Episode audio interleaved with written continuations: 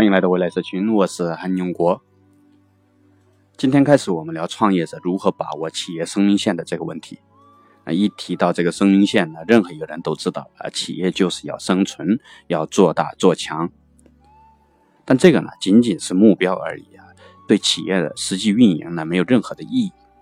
那只有那些能够清晰的看得懂生命线的所有的要素的创业者。不仅能看得懂，还懂得如何实现、如何落地的那些创业者，才能够真正的引领好一个企业。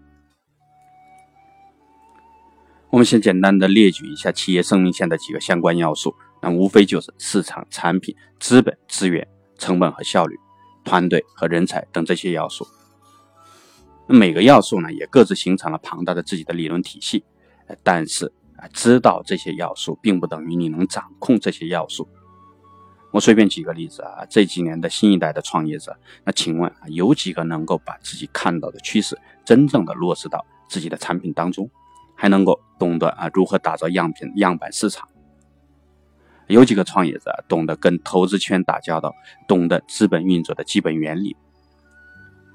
有几个创业者啊懂得生产效率和预算控制等这些运营的基本概念和操作方法，还能让团队的所有的人清晰的知道自己的目标？并且能够发现他们每个人的潜力并发挥等等这些问题。当然啊，这些企业生命线的要素啊，创业者并不一定要全部懂的。那一方面是啊，不同类型的企业、不同的发展阶段，那生命线的要素都不一样。那或许是其中之一，那或许今年是这个，明年是另一个。那另一方面呢，在相对次要的要素上面，你也可以找合伙人。但是无论如何啊，创业者最起码要掌握所有这些要素的关键点，否则啊，企业的发展呢，往往会停止在啊下一个阶段的门口，或者是下一个领域的边缘。即便企业的发展都已经走到了这些突破口的门口或边缘，就是跨越不过去，因为创业者的脑子里边没有这些概念。即便是我在从事企业咨询的时候啊，经历过的那些上市企业，那我也往往感叹企业领导的认知限制啊，太可怕了。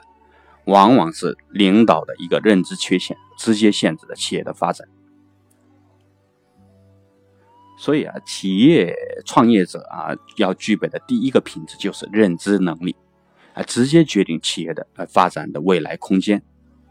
啊。这种认知能力呢，不是啊我们上学的时候说。指的那种学习能力，所以到今天为止，我都没有跟任何投资人说过，我青少年时期呢，几乎是年年得到数学奥林匹克全国第一。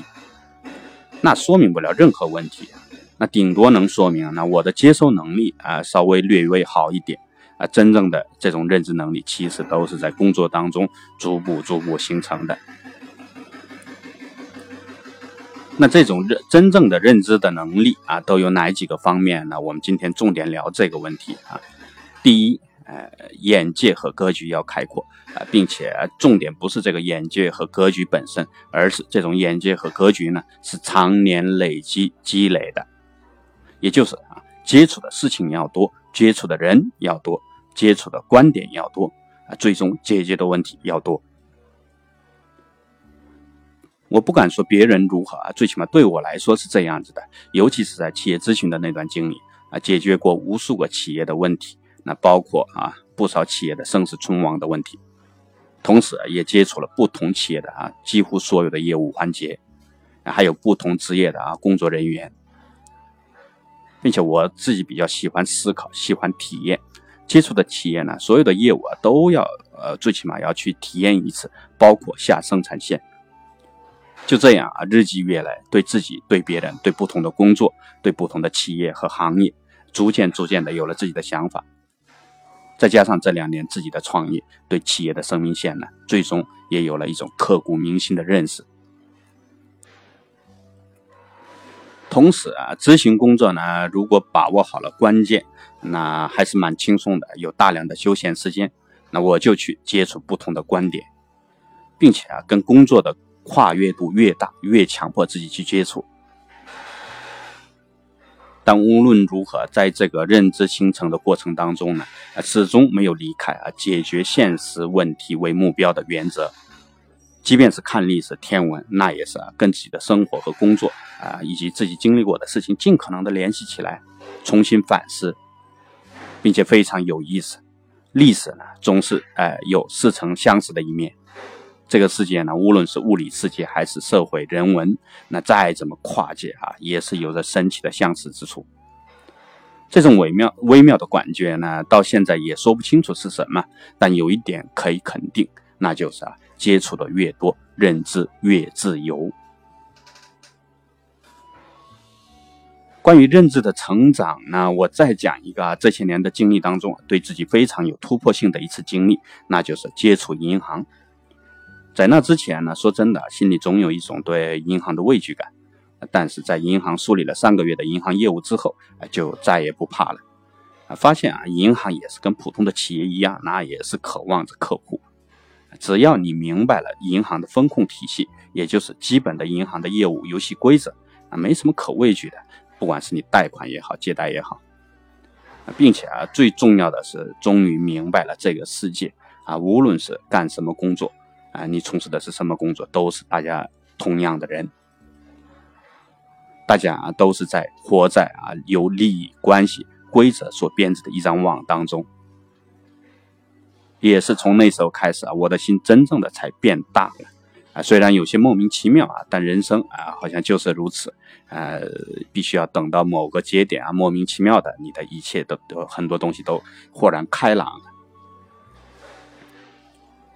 好，有点跑题了，回到主题来看一下创业者认知能力的第二个方面，洞察力要细致敏锐。跟前面一样啊，光这么说这个观点呢，可能大家都是啊已经都听腻了的听腻了的观点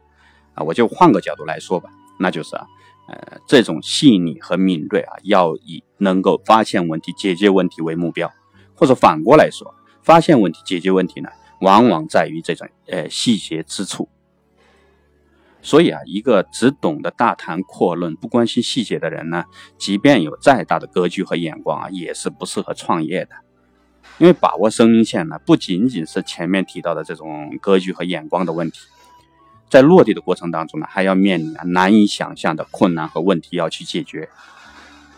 一个不懂得细节处发现问题的创业者啊，往往到了问题变得很大的时候才感觉得到。一个不懂得从细节处着手解决问题的创业者呢，也是啊，往往会在解决问题的过程当中激起很大的矛盾，也就是啊，解决问题不懂得一两拨千斤。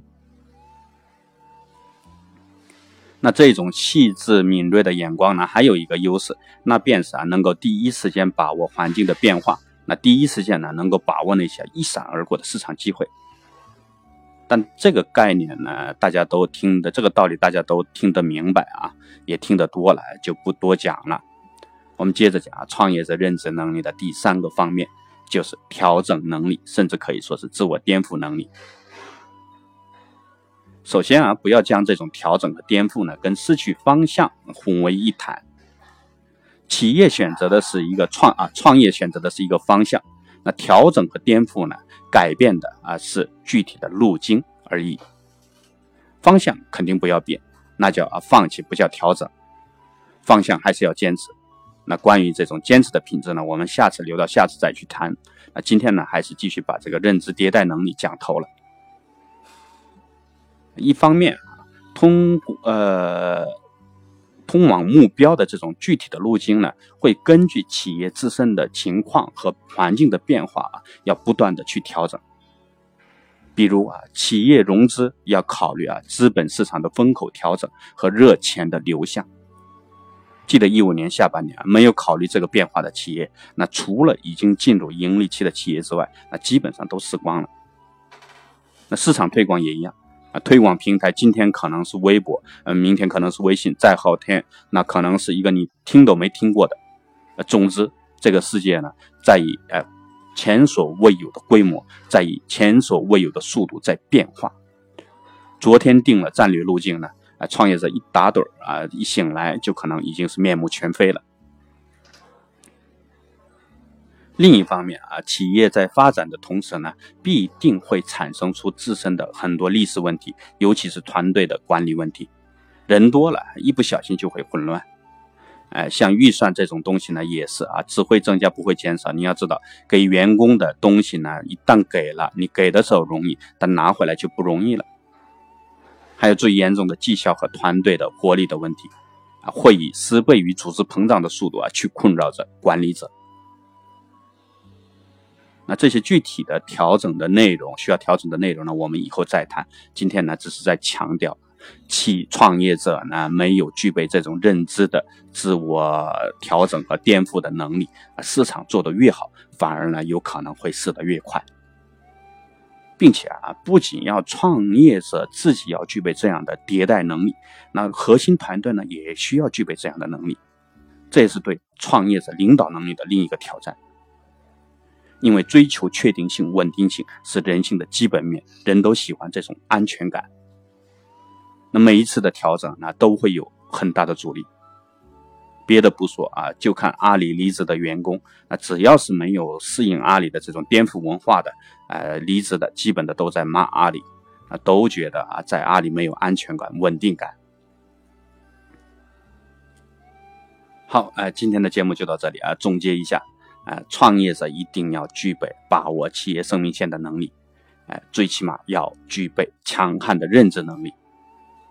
这种创业所需的认知能力呢，包括啊，第一，哎，格局和眼光；第二，细致而敏锐的洞察力；第三，自我调整和颠覆能力。再者呢，啊，就是这种认知能力啊，我不否认有些天才是天生就具备的，只是太少了。这也是为什么投资机构啊，一旦碰到了这样的天才，就趋趋之若鹜的原因。但我们的未来社群要做的啊，尤其是这个深度思考训练营要做的啊，不是这种去发现天才，而是要培养大家的这种能力。所谓的呃专家 professional，就是将那些所需的技能呢，刻意的练习、重复的练习、长年累月的练习。至于能不能做得到，那看中国乒乓球如何包揽呃奥运会金牌，我们就有这个信心。好，呃，欢迎订阅未来社群，感谢大家。